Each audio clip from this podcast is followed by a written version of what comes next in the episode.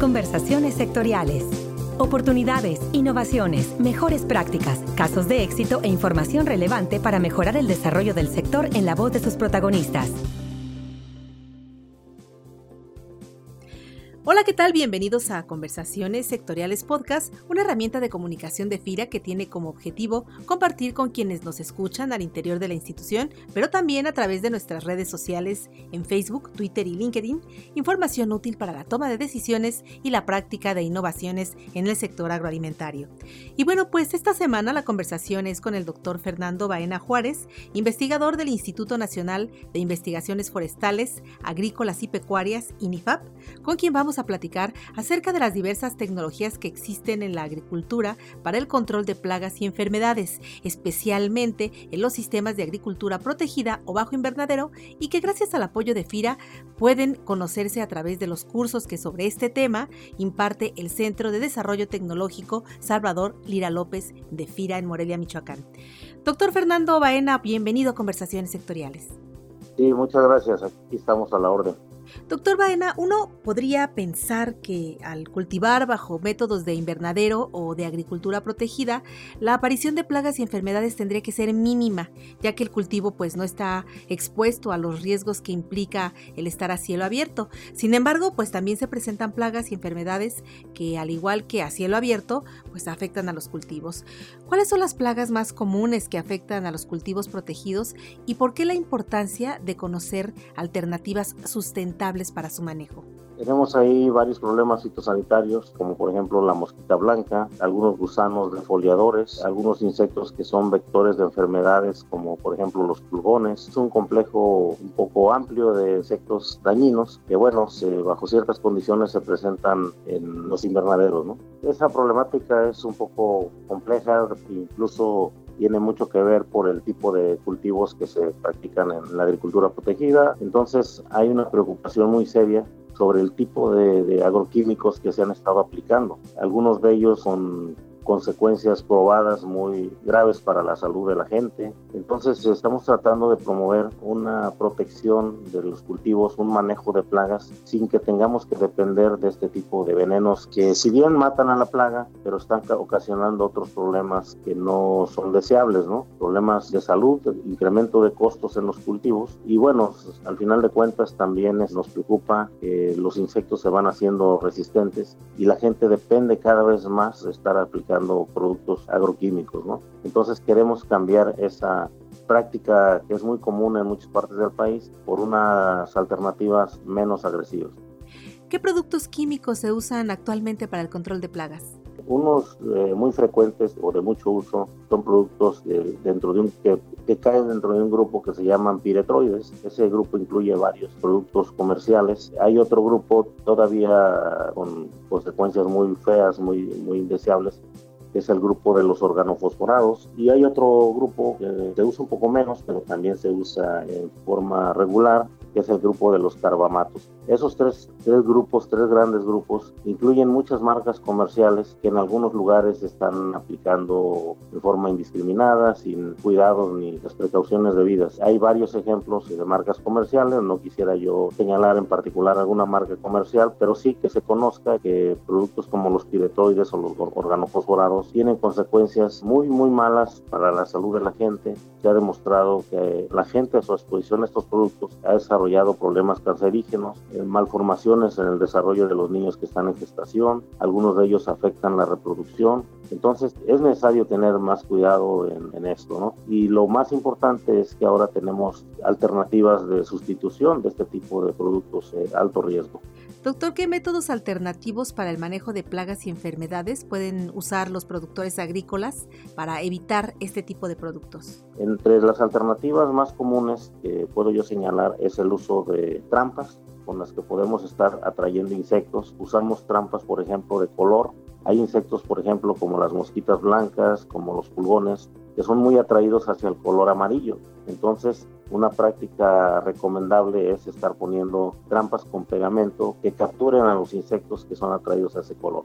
Esa sería como un área de alternativa de manejo. Otra más puede ser el uso de atrayentes sexuales, particularmente tienen la función de capturar a los machos para evitar que haya apareamientos entre los insectos y al no haber apareamientos pues no hay descendencia, entonces es una forma de estar indirectamente evitando que las plagas se nos presenten en el cultivo. Otra alternativa que también puede ser muy usada y, con mucho éxito es el uso de extractos de plantas. Esta alternativa es posible que la misma gente pueda estar haciendo sus preparados en forma casera o bien comprar este tipo de productos ya disponibles en el mercado. De esto hay muchísimas plantas que tenemos disponibles para estar elaborando estos productos, desde plantas como puede ser por ejemplo el chile, el ajo, el chicalote, el cempasúchil, la higuerilla. Hay muchas plantas que pueden tener este tipo de, de, propiedades. Y finalmente, otra alternativa también muy compatible con lo mismo que ya estoy hablando es la liberación de insectos benéficos. Dependiendo del tipo de plaga que tenemos, podemos estar liberando insectos dentro de los invernaderos con los cuales podemos estar controlando o regulando la población de las plagas. Hay muchos muy comunes, como por ejemplo las crisopas, algunas catarinitas, insectos que lo que hacen es comerse a la plaga, ¿no? También es posible conseguir algunos parasitoides o avispas que parasitan o atacan a las plagas. Entonces, como ve, hay varias opciones de manejo que pueden todas ellas sustituir la aplicación o la dependencia única a aplicaciones químicas, ¿no? Entonces, eso es lo que nos importa mucho estar mostrándole a la gente. Doctor, ¿cuál sería el costo comparativo del uso de estas tecnologías contra el control de plagas tradicional? ¿Es más costoso el control biológico o son accesibles estas tecnologías sustentables? Sí, son muy, muy accesibles. Incluso le digo, trampas o extractos de plantas prácticamente los puede hacer la gente. No se requiere ningún equipo especializado ni nada que sea complejo para que cada quien pueda incluso preparar insecticidas naturales. ¿no? Entonces son procedimientos muy sencillos de elaboración que prácticamente el costo pues no es importante.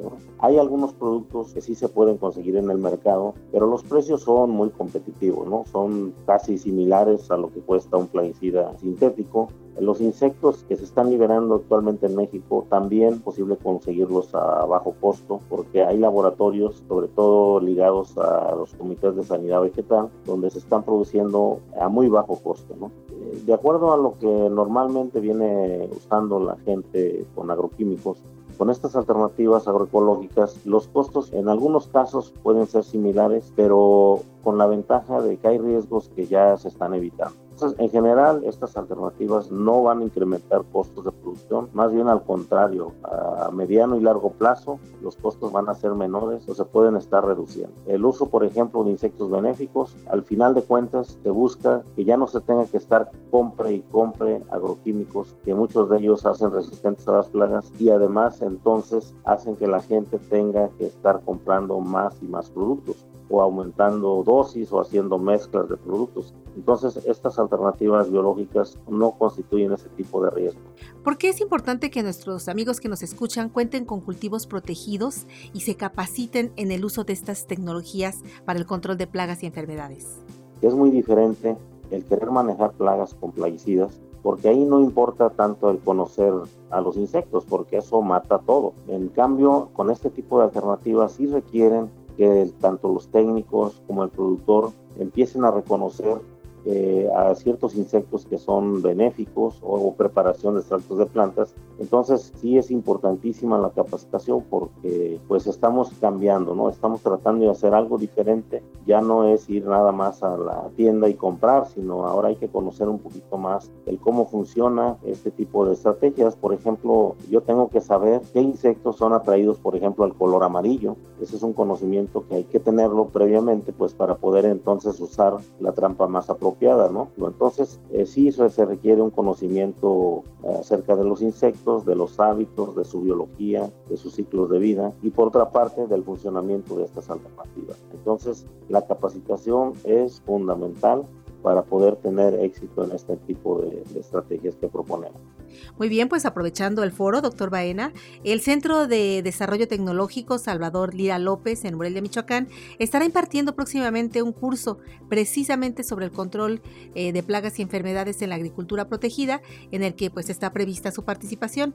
¿Qué es lo que nuestros amigos agricultores podrán encontrar en los cursos del Centro de Desarrollo Tecnológico Salvador Lira López? Sí, pues estamos contentos porque se está organizando un curso donde vamos a estar hablando ya con detalle de este tipo de cosas. Es un curso dirigido a agricultura protegida y vamos a estar estudiando ahí eh, desde los tipos de insectos que pueden estarse presentando como plagas, los insectos que son benéficos que podemos usar para manejar las plagas y las distintas alternativas para ir minimizando los riesgos o la dependencia que se tiene a los tratamientos con agroquímicos. Entonces yo invito a la gente que está trabajando en, agricultura protegida que se acerquen a este tipo de capacitaciones porque es la oportunidad de poder estar o empezar a hacer las cosas de forma diferente pues agradecemos al doctor Fernando Baena, investigador del INIFAP, por su participación en conversaciones sectoriales, seguros de que el curso será todo un éxito y de utilidad para nuestros amigos productores.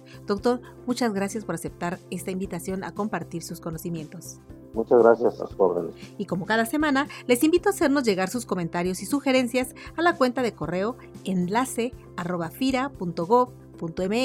o a mi cuenta de correo institucional carista junto es. Se despide de ustedes Cecilia Arista de la Subdirección de Productos y Servicios de FIRA, deseándoles a todos un excelente inicio de semana. Hasta la próxima conversación. Este podcast es una producción de la Subdirección de Promoción de Productos y Servicios de FIRA.